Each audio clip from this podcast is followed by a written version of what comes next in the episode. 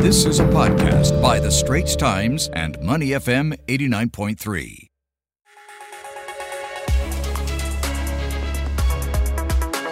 It's time for us to put the spotlight on headlines from around the region. Mm, and we've got quite a varied basket of headlines. In Malaysia, Canada has terminated its sourcing contract with Malaysian glove maker Supermax Corporation following allegations of forced labor.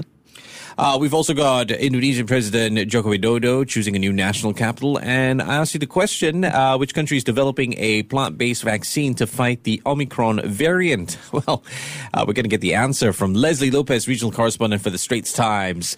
Good morning, Leslie. How are you? I'm doing good. Good morning, Balti.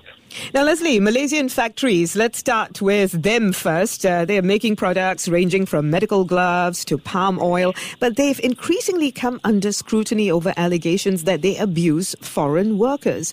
These workers form a significant part of the manufacturing workforce. Let's take a look at one of these manufacturers in particular, Supermax. They introduced a new foreign worker management policy, they enhanced their human resources policies. Tell us more about how far these have worked. Uh, what did the audit results reveal about the status of foreign workers at this company's factories? Well, you know, the audit results remain unknown to the public. They haven't revealed them yet. But what has happened recently is Canada has terminated the sourcing contract with Supermax.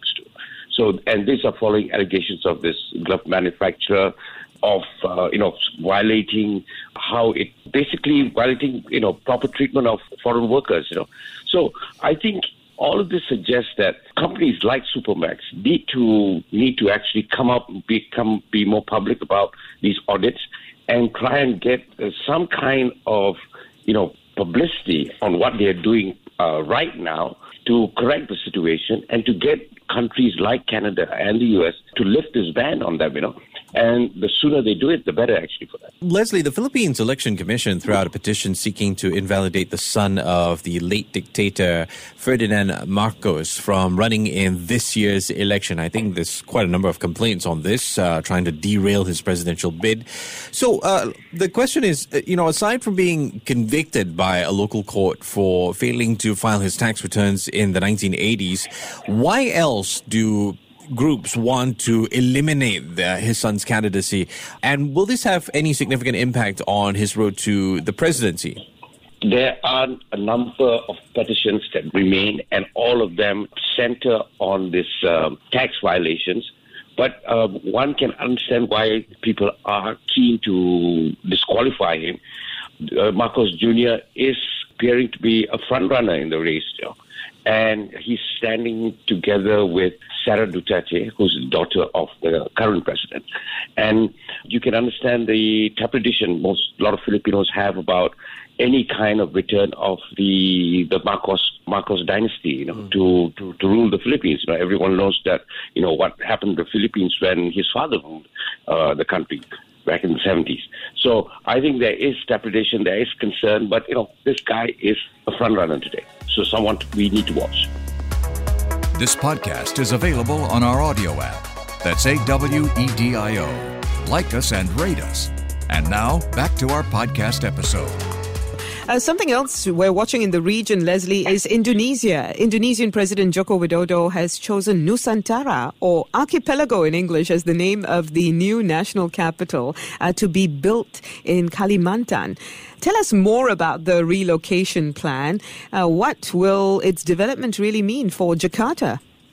Well, you know, this this is something extremely exciting for for Indonesia.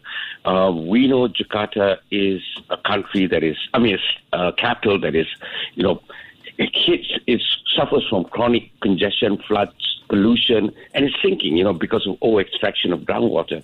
And so the the move has is to have a new capital that could cost a whopping something like 34 billion US dollars, I think, in East Kalimantan. A lot, a number of presidents have tried to push this idea, but President Jokowi is the only one who's come this far.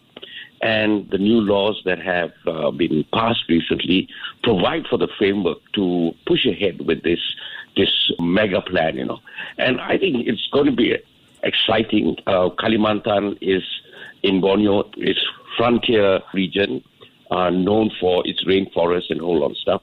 I'm actually looking forward to, you know, the restrictions on COVID to be lifted. Uh, so, you know, traveling around Kalimantan and, you know, reporting about what this place could be, it, it's going to be an exciting story to follow. You know, the only thing that really catches my attention is no more traffic jams, I hope. exactly. Question I always have when I'm with my friend how long do you think a Singaporean can last on Jakarta roads? 30 seconds. 30 seconds. Okay, uh, let's stick with Indonesia. Uh, they're going to introduce new tax breaks on property and car sales this year. This is in a bid to accelerate their economic recovery from COVID 19, but the authorities are preparing for the spread of the Omicron variant. Uh, let's talk about this tax break. How does it differ from the one that was implemented last year, Leslie? And does the introduction of another tax break suggest last year's ineffectiveness in accelerating economic recovery?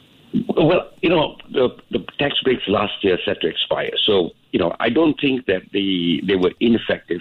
It just, I think, underscores, spotlights the impact of the, the health crisis on the economy and how uh, much more uh, incentives are needed. And this is only to this is only to you know try and inject new kind of dynamism into the economy, especially you know against the Omicron spread that's happening now. So we're going to see many of this, and I think the governments, not just in Indonesia but across the region, will have to come up with these kind of uh, incentives to basically try to get the economies going. Finally, Leslie, let's answer this question. We've been teasing it all morning. Which is the country developing the first plant based COVID 19 vaccine? The answer, of course, Thailand. And I understand it's a startup called Baiya Phytopharm. They're using tobacco leaves. Tell us more about the rationale behind this idea. How have they explained it? Uh, how effective are plant based vaccines? Can we, how soon can we expect them to be rolled out?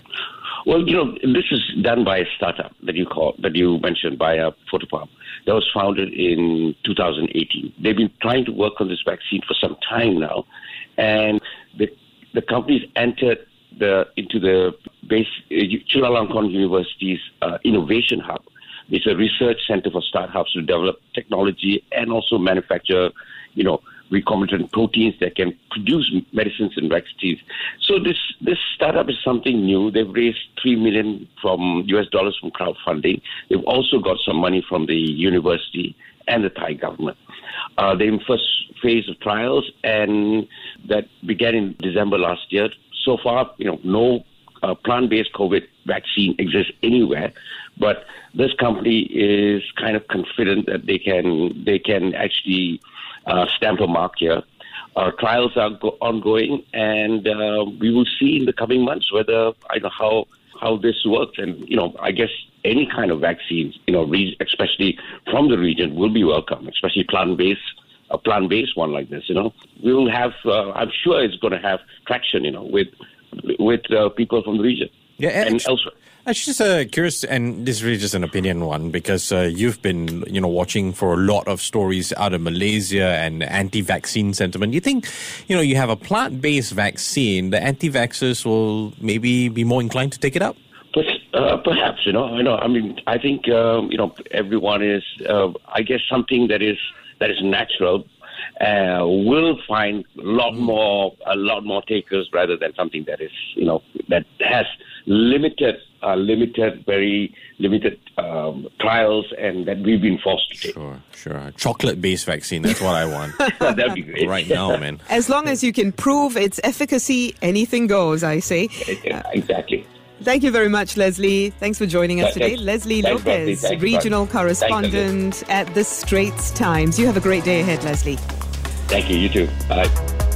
The Asian Insider Podcast channel is also available on Apple Podcasts, Spotify, Google Podcasts, and our audio app. That's A W E D I O. Like us and rate us.